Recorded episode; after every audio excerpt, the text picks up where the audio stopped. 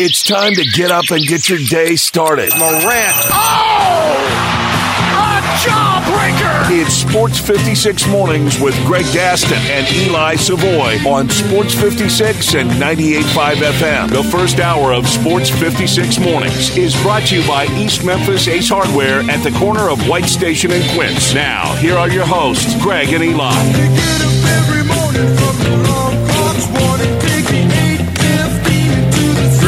Salutations on this Hump Day edition of Sports 56 Mornings. Greg Gaston, Eli Savoy, Zach Boyd with you. Officially, the Wednesday, February 21st, 2024 edition. We're broadcasting live and in color from the Family Leisure Studios. Family Leisure, 2120 Whitten Road, just north of I 40. Their floor model sale continues. Great deals on whatever's out there on the floor. And you're talking about wicker sofa sets, patio furniture, pool tables, theater seating, hot tubs, all types of great stuff at Family Leisure, 2120 Whitten Road. That is just north of I 40. And the first hour of the program is brought to you by East Memphis Ace Hardware. Currently 46 degrees on the way up to 73 today. We do have some partly cloudy skies this morning and then mostly cloudy during the afternoon, but no rain in the forecast. So, very minimal, minimal, minimal, minimal, minimal chance of rain today, but the rain is coming for tomorrow.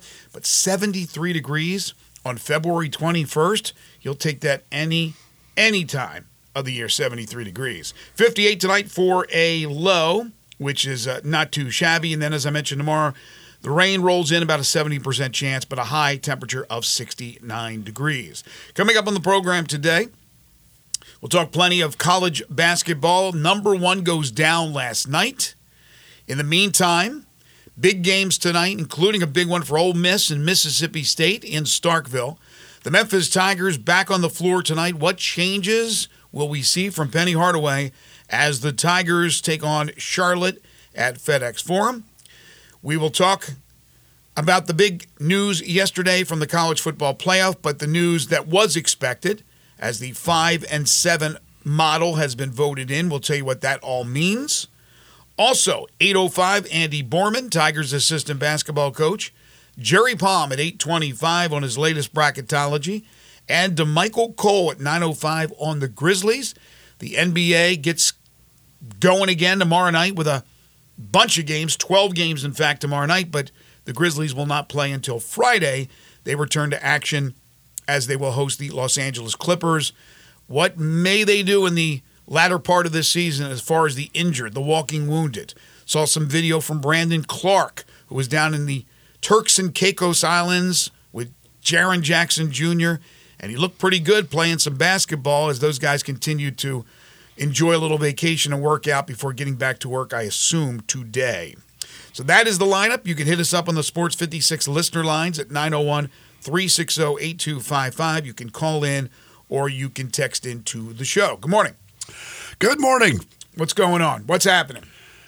Man, I'll tell you what, I don't know if it was um, the Daytona 500 maybe that, uh, that that inspired people, but this morning on the highways was uh, no, normally every morning there's at least one of the people who's flying like 100, and, 100 mile an hour and just weaving through traffic, all that. Today there was like six of them that I got passed by. I don't know. I think maybe maybe there was a little mini Daytona 500 going on on 240 today. I don't know. It was, but they were they were coming from everywhere today. like every time I turn around, like there's there comes another car flying past me, weaving through three traffic, three lanes of traffic, and I they just kept coming one after another. And I don't know. I don't know what was happening today, but it's a it's it's it's the Autobahn out there. It's interesting you bring that up because that happens every day on 240 and on 40. But this morning when I was driving in, now I'm not going on 240 to work, I'm going down Poplar Avenue. And I get to Poplar and 240. And you have cars merging in, kind of where Edwin Watts is, and then you have a few lanes. So the dude merges in from the right, right in front of me, cuts across in front of me, cuts across two lanes all the way to where you kind of tuck in to go to the Hilton, the Ridgeway Mm-hmm. 4 and all that, just right across four lanes.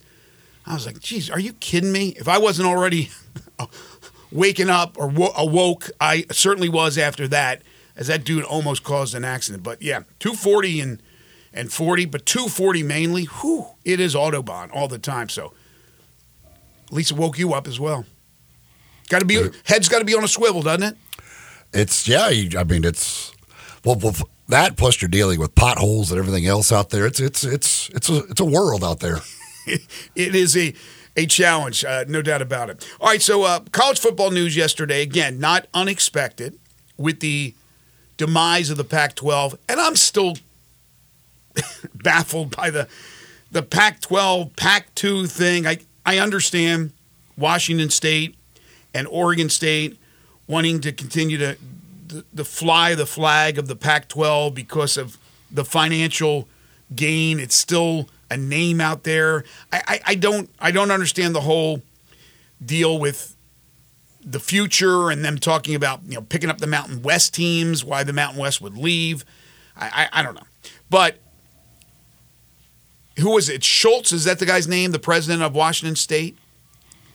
I think his last name is I- Schulz. I think that might be right. Yeah. I think he was the guy that you know people thought maybe he would be holding up the vote to change the model from the six six model to the five seven model, because again they are the odd conference out now that there's just the two teams. They're not going to have a conference champion uh, that would get into the playoff. Now those two teams individually, if they have great years, still can get in, obviously as at larges.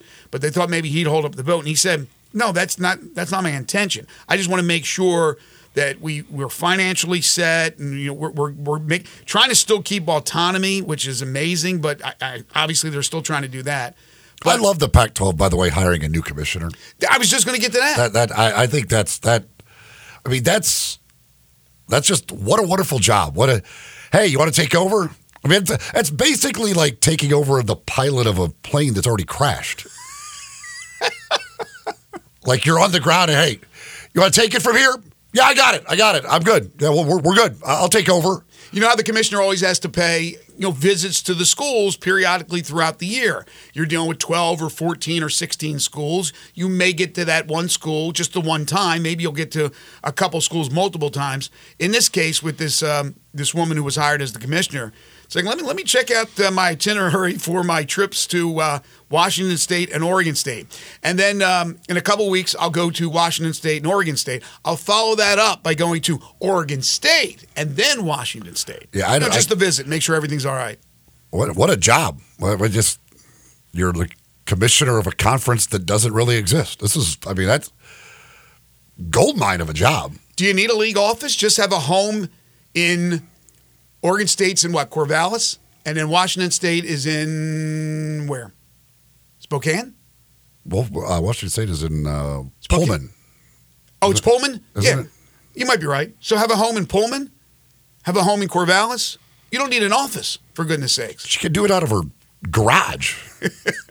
but what's she got? To, again, what's she doing? Like I I'm don't just know. saying she's going to visit Like I don't know like, what she's going to do. Like you're, I- you're the commissioner of a conference that doesn't exist. Yeah, it's it's crazy. But anyway, Schulz, I was talking about, I believe the Washington State president did not hold up the vote. He voted for it. Has to be unanimous. It was unanimous. So now the five and seven model comes into play as they change from the six and six for the start of the 12 team playoff in 2024 this fall. So here's what it is in a nutshell if you're still a little confused by it. It's the five highest ranked conference champions. The five highest ranked conference champions get in. But only the top four, right, are going to get a buy. Right? Do they get a buy? The top four, they get a buy. So that fifth team, which again, the thought is that fifth one will be from the group of five because the Pac 12 is basically dissolved.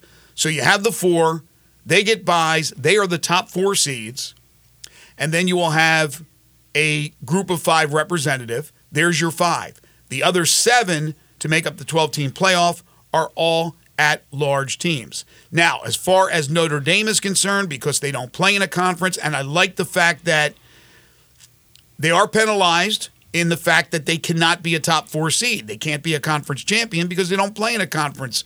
So, Notre Dame, the highest they can be would be a fifth seed. And that's pretty much it. That's it in a nutshell. Yeah, this is, and, and this is only for the next two years. Um, there are still, they are still meeting, and they are still trying to figure out all of the things um, as far as the playoff is concerned going forward after the next two years. That's because the contract ends in two years. Yeah, there's still a lot, you know, and there is a lot of questions. The the, I mean, I think the the five and seven is probably going to remain, although there's talk of uh, Tony Petitti from the Big Ten talking about maybe looking at going back going to 16 there, there's all kinds of there's questions of whether the SEC and the Big 10 with their new coalition or whatever you call it um, what they may want to try and do in the new contract. They may want more money than the other conferences because the revenue distribution still has to be decided um, for everything after the next two years you know what happens with the Pac 12 again. Washington State and Oregon State are trying to get equal shares money wise in that new deal as well. ESPN has agreed on an extension for the new thing, although they have it hasn't been accepted because they got to get all this stuff figured out. ESPN says that they are, you know, they're, you know, they there's a thought that ESPN could pull that offer if the college football playoff people can't get this figured out here, you know, relatively soon. I think there's more meetings today on this stuff, but um, yeah, there's there's still a lot to figure out for the future down the road that needs to be done. But you know, this at least is in place for two years, and then we'll get to see from there what happens. Yeah, when you were when you were off, they had, had announced the deal, and it was a premature announcement, as the deal is not done yet. So yes, there are a lot of question marks. They'll use these next two years, the first two years of the 12 team playoff, assuming that that continues. I mean, I don't think you're going back, but they could be adding, as Petitti said. But they'll use these two years kind of as the dress rehearsal, if you will, for what the future will be like. But I think that when negotiations begin, and they're already obviously starting to churn, it's it's only two years away. I, I think that if there is going to be this drastic split by the Big Ten and the SEC, which I'm still a little suspect that that will happen. It's not out of the realm of possibility, and I wouldn't be totally shocked if it did happen. But I would think that it would happen in time for the new deal. I don't think we're looking at something way down the road. I think if it's going to happen, it's going to happen when that new deal comes in. But I don't believe it will. As far as the increase in playoff teams, I can live with four more. I can. You go to 16. You don't want these college teams that go the distance having to play a damn NFL schedule. I mean, you don't them playing. You already got them playing a lot more games, uh, even though the top four will get buys. Teams that don't get buys to win the national championship, what would that be, Eli? 17 games? If you play 12 regular season, a conference championship, you'd have to win 4 mm-hmm. That's 17 games. That's the NFL schedule. So it is already an NFL schedule, not for every school, not for every team. But you're going to add another round or just take away the first round buys from the top four seeds if you add more playoff teams. If you want to add them, okay. That's it. 16, let's not go crazy. If it stays at 12, I'm great with that. I was for the um, the increase from 4 to 12. I would have taken I would have accepted the increase to 8. I just I needed more playoff teams than just the 4. Now, college basketball, that's a whole different story. And now you've had Mike Krzyzewski, the retired Duke coach, coming out and saying he'd like to see expansion. I mean, people that have been in the game and have coached at the highest level or have played at the highest level coming out and giving us their opinion about an increase in NCAA tournament teams. I mean, right now you look at the prospects for this year, and some of these teams are marginal that are on the bubble. I mean, for goodness sakes, Michigan State lost again last night to Iowa, I believe at home, right? Mm-hmm. They got 10 losses. They're still in the field. So I don't want to see an increase as far as basketball, but an increase to 16 in college football, I wouldn't mind that. But I think everything will happen in this next deal, Eli. If the Big Ten and the SEC are truly going to separate themselves, it will happen then. Yeah, I don't. I mean, I, don't think they're going to separate now. I think they're going to use that threat as clout to probably get more money for themselves um, out of this new deal, where they get to the revenue distribution part of it.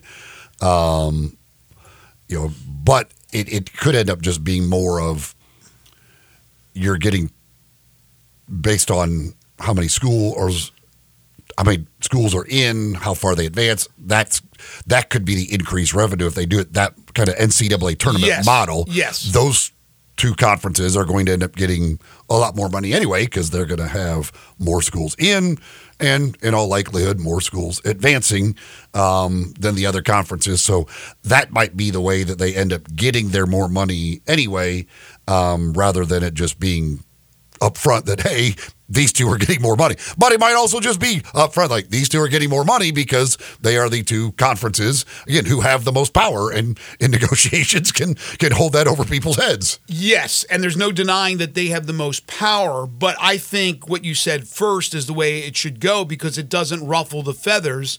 I mean, they're making it seem like the Big 12 and the ACC are absolutely nothing. I mean, this isn't the Pac 12 with two teams. They're still formidable conferences. No question the SEC and the Big 10 rule the roost. But if you come out and say that you're getting this much and you're getting this much, and then the other two are getting less before you even divide by the amount of teams from your conference that get in, I think that's ridiculous. I think that will cause a complete upheaval of everything that's going on. And who knows, maybe maybe the SEC and the Big Ten want that. But I think that's that's a ridiculous way to go. The way you reward them is by what you said, by the amount of teams that make it into the college football playoff like they do the NCAA. I think that's the way to go. yeah i mean that that seems the most logical but again the SEC and the Big 10 wield power and they they have the threat they can they have the ability to threaten them hey listen we can go do it on our own if y'all want us to. So those other conferences, everybody's at their mercy. Like they, they are, people are the other conferences are at the mercy of those two conferences. if that truly happens, and it may, if that truly happens, then do you believe we will get a quicker resolution to whether or not there's going to be further expansion with those with those leagues, and that we'll see? Even though I know the ACC is a whole problem in of itself with their with their deal that they have currently, but do you think you'll see some of those teams trying to get to the Big Ten and the SEC Oh, to yeah. have those twenty team mega leagues? Absolutely, because that I mean, if, if the if the SEC and Big Ten did that, like you have to be in there. Like you're otherwise, you are now demoted to basically group of five status of what we have currently now, and they don't. Yeah, there it's going to be a mad scramble of trying to get in. Get we you want. All of those teams have been at that highest level for a long time now. They want to, and they don't want to give that up. Now, obviously, there are going to be a lot of them that would be left out, but they're going to be scrambling to try and maintain status in those at the highest level. No, no, you're absolutely right. All right, let's take a quick time out. When we come back, we turn our attention to basketball. The Tigers back in action tonight. Last night in college basketball, more upsets. We'll go over that as well. Your calls and texts are welcome at 901 360 8255. Just getting underway here on a Monday. Monday. On a Wednesday. So, please, You trying to go backwards, I don't really know what day it is, having come back from Hawaii, but please don't tell me it's Monday. I could swear it's not Monday. I know I was here yesterday, so please don't tell me it was oh, Monday. Yeah, on a Wednesday, for goodness sakes. This is Sports 56 Mornings with Greg and Eli on Real Sports Talk, Sports 56 and 98.5 FM. You already know you can listen to Sports 56 anywhere with the Sports 56 app or at sports56whbq.com. But you can also watch us daily with live video of all of our shows on Twitter, Facebook, YouTube, and Twitch.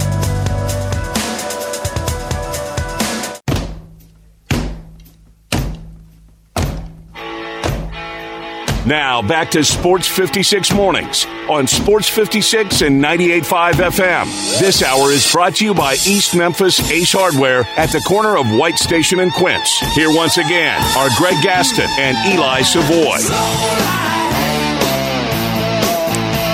got a text from saying the, the, the, best Notre Dame would be able to do would be the six seed because of the five conference no. champions getting the top five. No, that, no the top four are guaranteed of the top four seeds. The fifth conference champion is guaranteed nothing but a spot in the playoffs. In other words, more than likely, the group of five team that has the best ranking from the College Football Playoff Committee and is a conference champion, they'll get in and they'll be the 12th seed. That's more than likely what's going to happen. Notre Dame, the highest they can go is the five. Only the top four, which you would imagine is going to be the SEC, the Big Ten, the Big 12, and the ACC. Unless a group of five has this unbelievable year where they're playing a strong non conference schedule, winning all those games, going undefeated, and even with that, they may not make it. There's no more Pac 12 involved in this whole equation. That's why they changed it from a 6 6 to a 5 7. The year Cincinnati went to the playoff, they would have been a, in this format. They would have been a top four seed. They would have got one of the first four buy, one of the first round buys and been a top four seed. But Tulane last year, not undefeated. I think they were, were they the highest? No, Liberty. Liberty was the highest, right? Mm-hmm. Liberty would have been what, a 12? Yeah, They'd have been a 12. And that's what it normally will be, unless you have this unbelievable, unbeaten run from a group of five champion that is ranked the highest. Okay, college basketball last night. Not that it's surprising to anybody, but it was never more evident last night than while watching college basketball, to me, shooting is a priority, and three point shooting is the biggest priority for teams, or it should be for teams. You want athletes, you want physicality, you need all that. You want defensive minded teams as well, defensive minded players. But you need shooters, and you need multiple shooters. And last night we saw Creighton and we saw BYU just blaze the nets with their ability to shoot the rock from the outside. Creighton, shocking Connecticut, 85 66. UConn on Monday was a unanimous number one, but a number one falls again. And this could have effects as far as Connecticut being the number one overall seed in the NCAA tournament. I think UConn, unless they fall flat on their face, will be a number one seed. But will they be the number one overall seed? Creighton gets them by 19 points. Of course, we have the local connections with Derek Kellogg and Ryan Miller, uh, both assistant coaches. They do a very good job, and that team's a fun team to watch. When they're shooting threes, as they proved last night, they can beat anybody.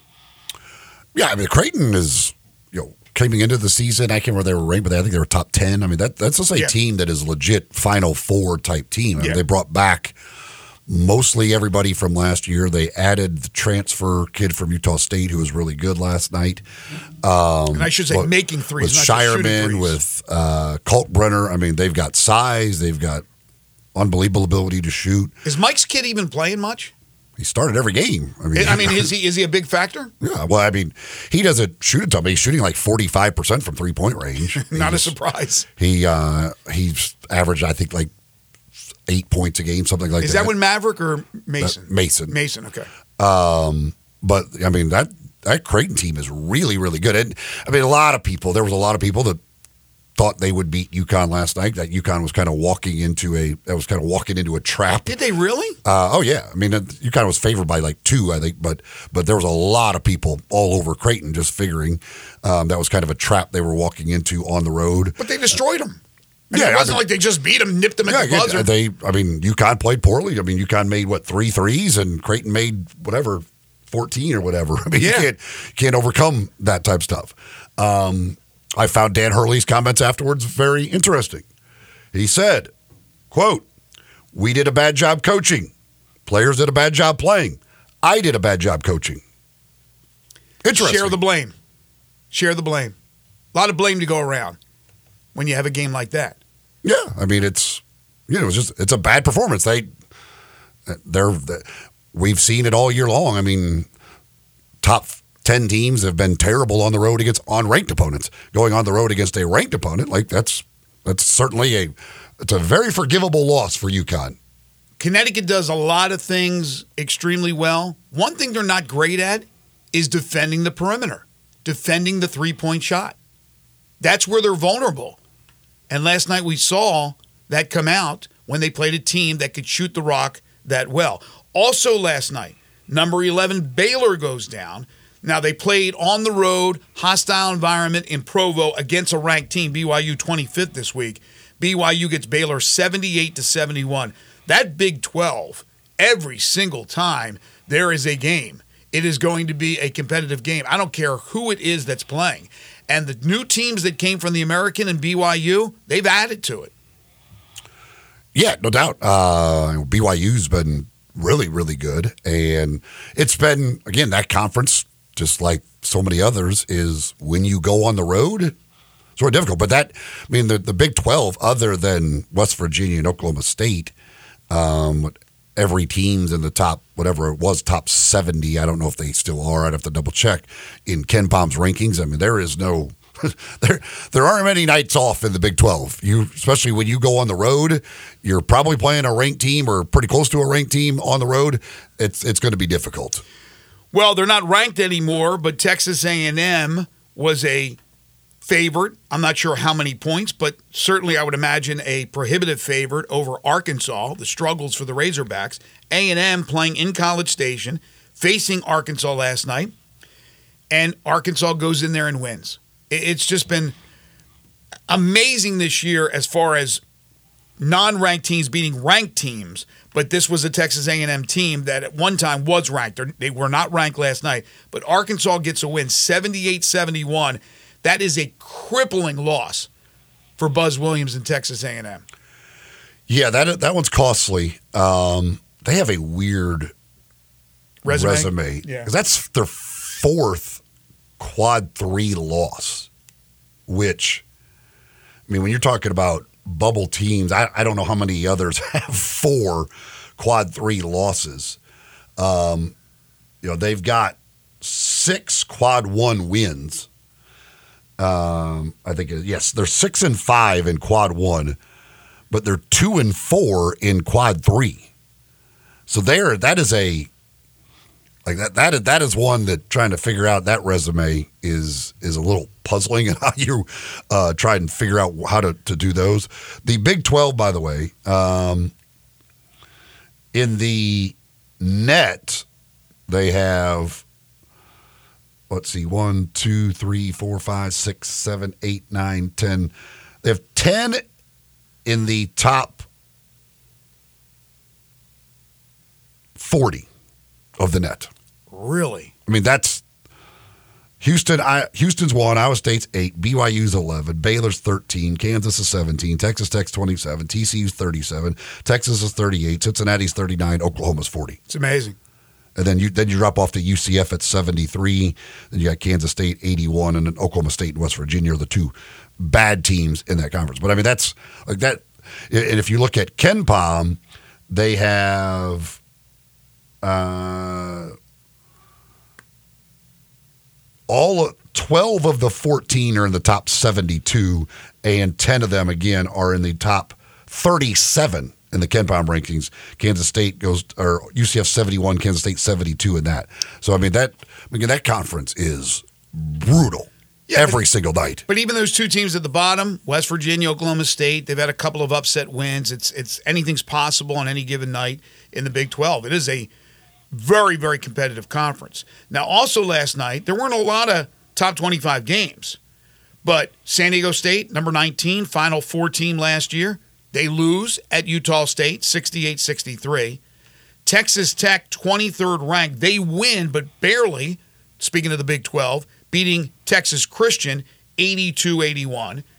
St. Mary's out in the West Coast Conference, who've had a good year, slide by San Francisco 70 to 66. St. Mary's 18th ranked. So last night, not a ton of games, but a lot of impactful games and a lot of surprises. And then you had Tennessee for a while there. That game was so ugly to start. Tennessee and Missouri couldn't find the ocean from the pier. And then Tennessee started to get it going, and they win, not convincingly, but all they have to do is win. And they did, and they beat Missouri 72 67. Dalton Knecht, who had a terrible first half, as did all the Vols, ends up going for 17 and 10. So he puts up a double double as Tennessee gets the win. Yeah, that um, that was not pretty. I still can't. it, it, it blows my mind that Missouri has not won an SEC game. That um, I, I don't. I, I did not see that coming at all. Like I, I didn't. I thought they would be like middle of the pack SEC team. Never in a million years would I thought they would be threatening to go winless in conference play. Well, let's go back to November. I was on the road with the football team, the Tigers football team. I believe we were in Charlotte, and we're watching that Memphis Missouri game, and it went back and forth, back and forth, and then Memphis took over at the end and wins. And you thought, wow, what an unbelievably huge win for the Memphis Tigers over the Missouri Tigers. Road win against an SEC opponent, that's big. And then Missouri has just been crap. The entire Yeah, I season. said at the time I thought that would be a quad one win throughout the year, and Missouri just cannot. And they keep playing. You know, they they led Ole Miss by double digits, I believe, in the second half. I know they were at least up Yes. nine. I think they Yes. got up to ten in the second half of that game. You know, they lead at halftime last night. they can't finish. They can't close out games, but they just I don't know. Like it just bizarre to see that team winless in the SEC. Tonight in the SEC, Florida and Alabama, two ranked teams in Tuscaloosa. Georgia Vandy. Kentucky goes to LSU coming off the big win over Auburn, where they looked really good. Looks like they found their ways now. Maybe it took that win over Ole Miss to get them back on track after they had lost three straight at Rupp. And speaking of Ole Miss, Ole Miss 19 and 6 overall, Mississippi State 17 and 8 overall. Huge game at the hump in Starkville. Mississippi State seven and a half point favorites. Seven and a half point favorites over Ole Miss. Yeah, they played a great game in Oxford uh, with Ole Miss pulling out. That was one of that was a fantastic game uh, there. Ole Miss could use quality wins, um, and th- this is certainly an opportunity to pick up a a road win um, that would be a quality win for them. Uh, there aren't a whole lot of opportunities remaining for them, and, and they can use every one they can get. So tonight would be big if they could get the sweep of the season series over Mississippi State. That would be huge for them. Um, you know, Ole Miss doesn't have great wins, but they don't have any bad losses either. They have no quad three losses, no quad four losses. Um, they're 15 and 0 in those, but they only have three quad one wins and only one quad two win. So um, while Ole Miss doesn't have the great wins, they don't have any bad losses. I don't know how that will, you know, again, you, you compare them to a team like Texas A&M, who has the six quad one wins, but then has four quad three losses. I have no idea, you know, how the committee compares to teams like that. Now, in that direct comparison, Ole Miss won at Texas A&M, so certainly they got the. You'd think they have the leg up there, but just by general, like teams without good wins but no bad losses versus teams with a bunch of good wins but some bad losses, how they weigh that is, I have no idea. As Jerry Palm always says, and Jerry will join us at 825, what they do in conference, these teams really doesn't matter. But if you look at the SEC, the top six, even though there's still time, there's enough games that things could change, but it looks like the top six are set, not in this particular order necessarily, but Alabama, Tennessee, Auburn, South Carolina, Florida, Kentucky. But again, Ole Miss or Mississippi State, whoever wins tonight goes to seven and six. So they're right now sitting in a tie, in a tie for seventh. Basically, what Memphis is, what's happening to Memphis in the American is happening with Ole Miss and Mississippi State in the SEC, and then Texas A&M right behind at six and seven, followed by LSU at five and seven. In the American Conference tonight, aside from the Tigers game, which we'll talk about here in just a moment, you have Rice at UAB. You have USF with their 11 game conference winning streak at UTSA. You have Tulsa at Wichita State. That one's a meaningless game, but the other two are extremely important. USF and UAB. UAB still has to come to Memphis to play the Tigers. The Tigers, as I said, are in a similar situation to Ole Miss in their conference, but that's the SEC. This is the American Conference, and the Tigers, where they are, is just shocking that they are that far down in the standings, tied right now one, two, three, four, five, tied for sixth with both North Texas, who they lost to, and East Carolina, who they still have to play. So tonight, the Tigers trying to find answers 18 and 8, 7 and 6, losers of 6 of their last 9 against a Charlotte team that has been a real surprise in the league. 17 and 8, 11 and 2, and they nearly beat USF down there, correct? Wasn't that a close one against South Florida that Uh, South Florida came back and so. won? I can't remember. I might be wrong about that, but they were picked 13th in the conference. There's 14 teams. Charlotte was picked 13th, and here they are at 11 and 2 as they come into Memphis tonight to take on the Tigers. 7 p.m. 7:02 is the actual tip on ESPN Plus. Penny has talked about you know playing the guys that really care, that give a damn. I'll be interested to see not only changes in the starting lineup, presuming there will be, but then what does he do with those players? Does he pull them right out and bring the other guys in who he has apparently soured on a bit as far as not their ability to play the game, but their ability to play the game the way he needs them to play, more team oriented.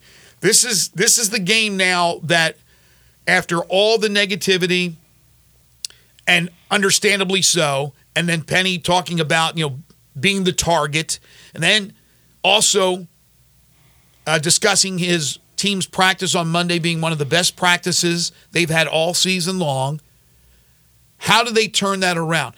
Do they come out tonight and play like we saw in the beginning of the year, inspired basketball with the changes, come out there and beat a really good Charlotte team? And it's, again, it's still amazing. I'm talking about Memphis maybe having a chance to win at home against Charlotte, but it is what it is. Or do we see the same old, the same old, and then he starts to I wouldn't be throwing on really good with the Charlotte. in the conference. In the conference, they're really good. Yeah, no, no, no. Overall, remember, none of these teams other than Florida Atlantic, overall, and Florida Atlantic has their own issues, but none of them are really good. Yeah, when I say that, I mean in the conference. And or will we see again this team stagger out to start the game, even if changes are made, and then Penny start to go boom, boom, boom, boom, boom, right back to the bench? What will we see tonight? Can they? Can it be something that he's ignited under their tails for the rest of this season from the practices they've had, from the discussions that they've had, probably some come to Jesus meetings, or is it over and we won't see anything different in this game? The um, on paper, Charlotte would appear to be a pretty good matchup for the Tigers because Charlotte is a bad offensive rebounding team, which the Tigers that's one of their big weaknesses. They give up a bunch of offensive rebounds. Charlotte is a really bad three point shooting team, which we know the Tigers That means they'll make 15 tonight. uh, very well could. I mean, the Tigers can turn them into this good one, but they're they're 290th in the nation in three point shooting, 261st in the nation in offensive rebounding. Wow. They don't force turnovers. They're 304th in turnover percentage, forcing turnovers. But they don't turn So- it over. So you are like literally the weaknesses Mm-hmm. of Memphis match up perfectly with the weaknesses of Charlotte. So you know, one of the things has to give. Um, so it could be could go the other way. But if you if just on paper, this is a very good matchup for Memphis. Yeah, it is. And, and they've had a couple of good matchups on paper that didn't go their way. But tonight will dictate a lot. Does not tonight will dictate what we see on Sunday. Will we see the frenzied Tigers basketball following at FedEx Forum when Florida Atlantic comes to town, which was what the anticipation was all year long when we started to think ahead to conference play, those two Florida Atlantic matchups in the regular season. Tonight, I'm not going to say that that dictates everything for fans wanting to go to the game or not, but I think a win tonight, a good performance tonight, Sunday, I know they've sold a number of tickets, uh, single game tickets, as Jeff Crane told us yesterday. And then who knows if, if they could put it together? The at large is out of the question. Even five straight wins, including two over Florida Atlantic. I think that ship has sailed. You think that ship has sailed. Most people believe so, right? So it has to be gaining the momentum to go into the conference tournament and to win those games and to get the AQ. That's going to be the only chance. So have they learned their lesson or will the crap that we've seen out of the last nine games, losing six of them, continue tonight against Charlotte? Because again, that will dictate a lot what we see and what the atmosphere will be like Sunday. I again, I mean, the idea that a game at home against Charlotte is like. Can they can they pull off a win against Charlotte I at know, it sounds is- stupid, is but- so It is what it is. It's what it's become. That is um, Bizarro The- world. I mean, that, I mean, they the fact that they might not get the a the double bye in the conference tournament is it's insane. oh, it's insane. Like how about, that. That's how about like you yesterday? literally trying to finish in the top four of this conference, and if they can't pull that off to get the double I I mean, that is like that's that is literally insane. How about you saying yesterday? You talk about something ludicrous, but you were on point. That they would have a they have a better chance in your mind to go winless the next five than they do unbeaten the next five. Did I? Yeah, well- Winless. Well, yeah. I mean, right now, I mean, not that, again. I don't even think Florida Atlantic's really that good, but like the idea of beating Florida Atlantic twice seems ludicrous because I, every time now when I say that, I, I wait for ludicrous to pop up in studio. Where's Ludacris when you need him? Where's Jake from State Farm when you need him? Well, this whole thing has been ludicrous, seriously, with this with this team. But again, um, I'll be curious to see. I'll be on the call tonight. What Tigers team comes out after everything that was said by not only coach but the star player David Jones, the great practice they supposedly had on Monday. What will be their response? Folks, guys out there, you're thinking about popping the question, thinking about uh, getting engaged, and you need that perfect ring. Well, I know the place to go. That would be Genesis Diamonds at Poplar and Perkins Extended. Get a world class ring that she's going to love. She's going to be proud to wear for the rest of your relationship, for the rest of your life. And these are the top designers. We're talking about top designers. There's a few out there. The women know all about them. You probably don't have any clue about who they are, but they're there. And at Genesis Diamonds, they have them. And for in many cases, they're the only jewelry store in town that has those top designers. We're talking about the top line, top of the top that you can imagine. Plus, at Genesis Diamonds, you're going to get them at a great price. That's the great part about it because the diamonds, the diamonds they bring in there, direct importer pricing, taking out the middleman. So they're getting unbelievable prices on those diamonds over there at Genesis Diamonds. Uh, so go check them out when you're thinking about getting engaged. They've got a great staff to help you, not there to pressure you into buying something more expensive because they're not working on commission. They're there to educate you what you're looking at, what you're looking for when it comes to the ring, when it comes to the diamond, all of those things. They've got quality designer rings for under $2,000 at Genesis Diamonds. It's not about price, it's about the craftsmanship, the quality, the detail, the individuality. That's what you'll find. Genesis Diamonds, Poplar, and Perkins Extended. When we come back, final segment in hour one, get to some NBA talk, including good news for a former Memphis Tiger and the JJ Redick Doc Rivers feud, although kind of a one sided feud. Although Austin Rivers, Doc Rivers' son, came to his rescue yesterday. We'll go over that, what that's all about when we return. This is Sports 56 Mornings with Greg and Eli on Real Sports Talk, Sports 56 and 98.5 FM. Join the voice of the Tigers, Dave Woloshin, for Wolo and Friends. Weekday mornings from 10 to 11 here on Sports 56 and 98.5 FM.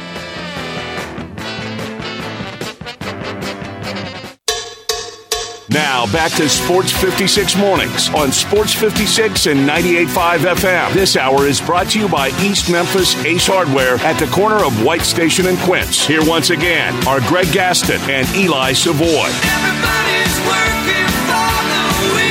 So here will be our second Mike Miller reference of the first hour of this show. We were talking about his son at Creighton earlier. Mike Miller represents one Lester Quinones, the former Memphis Tiger. And great news for Lester yesterday as it was uh, announced that he will have uh, his two way deal with the Warriors converted to a standard contract. Wow. Good for him. Yeah, good. Absolutely good for him. He's been getting minutes with them, um, even on the two-way deal. So, getting that converted over to a regular deal, that's uh, that's that's absolutely fantastic for Lester. He's he's done a great job. Um, it was great in the G League, um, and getting that opportunity up with them and showing the ability to produce at the NBA level. Yeah, as you said yesterday, that 21 team for the Memphis Tigers, Jalen Duren, Josh Minott, Lester Quinones. Emoni Bates, all in the NBA, not to mention DeAndre Williams and Landers Nolley, who's terrific in the G League. By the way, is is Alo still playing in the G League? Or I know he had a tryout. I don't, I don't think he ever played in the. I don't think he ever got on. I'm not sure if he ever played in the G League. He had a G League tryout, didn't he, with the Greensboro? What are they? The Swarm? Mm-hmm. I don't know if he's. But I didn't see him on the don't- I don't think so- he's on their team. Yeah, I don't know what he's doing. But the point is that Tigers team was loaded that won the one NCAA tournament game. All right, from the NBA, return to action tomorrow. Grizzlies return on Friday as they will play host to the LA Clippers. So here are the odds I'm looking at from. Um, this is from. Looks like FanDuel. trying to move this thing closer to me. All right. So here are the uh, odds for teams to win the NBA title. As you would imagine, the Boston Celtics, they are the favorite at plus 260. Denver, the defending champions, at plus 440. The Clippers at plus 550 are third. The Bucks at plus 600 are fourth. And then you get into some uh, really good payoffs.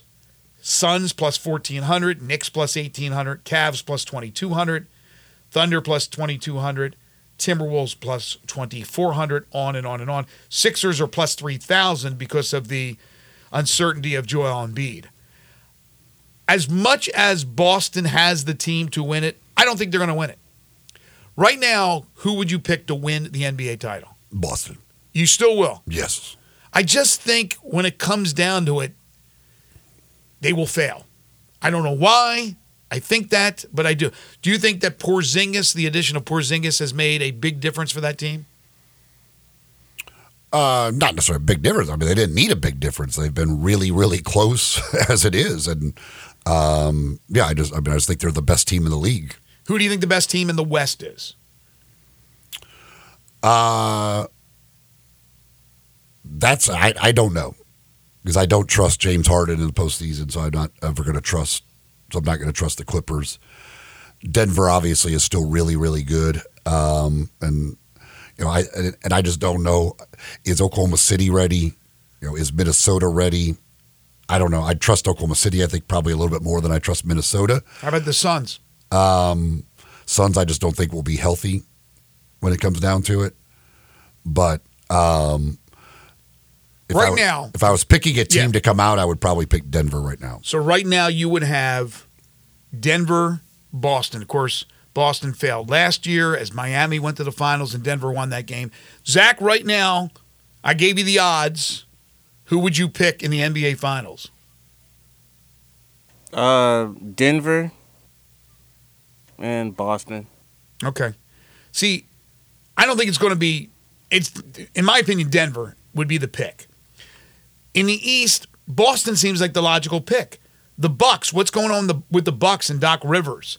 The Knicks, they're battling injuries right now, but a healthy Knicks team, do they have enough to beat Boston? I don't know. But OG Anunoby and his acquisition, if you got a help, healthy Mitchell Robinson, you get a healthy uh, Julius Randle.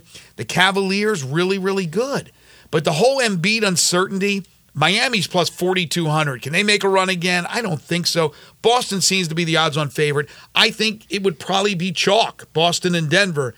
But I would take the Denver every day of the week against Boston in an NBA final. All right, speaking of Doc Rivers, it hasn't gone well since he took over the Milwaukee Bucks. It will probably change because Milwaukee's that talented. But JJ Redick, who now becomes the lead analyst for the ESPN games, ABC games, I guess, taking over Doc Rivers' job. JJ Redick had already been an analyst with ESPN, was incredibly critical of Doc Rivers. He had played for Doc Rivers and said, in essence, he always makes excuses. Doc already saying how hard it was to take over and how hard it is to take over a team mid season. Um, he had a lot of support from other players, including former players like Rasheed Wallace, and then others that have come to the rescue of Doc Rivers, including his son, as expected, Austin Rivers. It's interesting because Redick's replacing Doc. Who knows if they'll have a call of a Milwaukee game, but JJ Redick I, I don't know if that's what you want to blurt out as you become now a game analyst. It's one thing if you're on the just the talk shows on ESPN with your take, but to to do that now as becoming the lead analyst when you may very well have to call a game for Milwaukee, it's kind of a weird thing. What do you say? I had no idea that JJ Redick had this uh, beef with uh, Doc Rivers.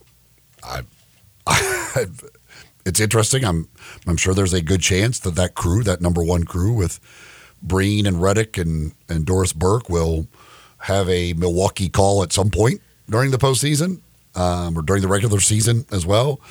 Um, I don't know. It's just I had no idea that there was this this built a JJ Redick should be appreciative of the fact that he got the Doc got the Milwaukee job because it created the spot for him on that crew. So he Milwaukee's should be happy that Doc got the job. Home game that is on ESPN is Wednesday, and it's against the Grizzlies. So I don't know. They they might flex that out. Next Wednesday. That's Wednesday, uh, April the third. Excuse me. Oh, April the third. April. Okay. It's in April, but they they probably yeah that one that, that would probably get yeah taken off by then. Unfortunately, although they did let this last one they did keep the last one on national television where the Grizzlies beat them somehow. But uh, but yeah, but just because that was on ESPN, that does not mean it's going to be the number one crew. I just think the timing's weird. Again, he just gets that gig as an analyst. You're not going to be that critical of things when you're sitting with Doris Burke and Mike Breen. You're going to be more critical when you are in the studio shows, you know, the Stephen A. Smiths of the world, the Kendrick Perkins of the world. So it's really strange that now he gets this new gig and he comes out guns firing on his displeasure um, of, of the way Doc Rivers has um, said, has talked about jobs in the past and has talked about this particular job taking over, making excuses. But again, it is what it is. It's caused a uh, kind of a little fervor going on in the NBA, but also some ammunition for talk radio. This hour of our program brought to you each and every day by the folks at East Memphis Ace Hardware, corner of White Station and Quince. That's where East Memphis Ace Hardware is located. And that's the place to go for all those supplies for all your projects around the house. So whether it be tools, whether it be whatever it is that you need to get done, the, the supplies to get it done. Maybe it's some paint from their great Benjamin Moore paint selection. Whatever it is that you're looking for, they've got it for you and a wonderful staff to help you find exactly what it is you need to get that project done. Plus, of course, they're a platinum dealer of the Big Green Egg, which is the best grill there is out there. Best grill there is. Like it, it, it's not even close. It, it's I don't even know where it, would be like the All Star versus like double A. All the other grills are like double A. The Big Green Egg is like the MVP of the league. That's the separation. We are talking about Big Green, the last grill you'll ever need to buy. They've got all the different eggs, all the different sizes, all the different egg accessories as well over there at East Memphis Ace Hardware. And again, a knowledgeable staff to answer any questions that you might have if you're looking for that grill as we start getting into the spring and the perfect grilling season. Go see them, East Memphis Ace Hardware, corner of White Station and Quince. Coming up next, we open up hour two with Tigers assistant basketball coach Andy Borman. You're tuned in to Sports 56 Mornings with Greg and Eli on Real Sports Talk, Sports 56 and 98.5 FM.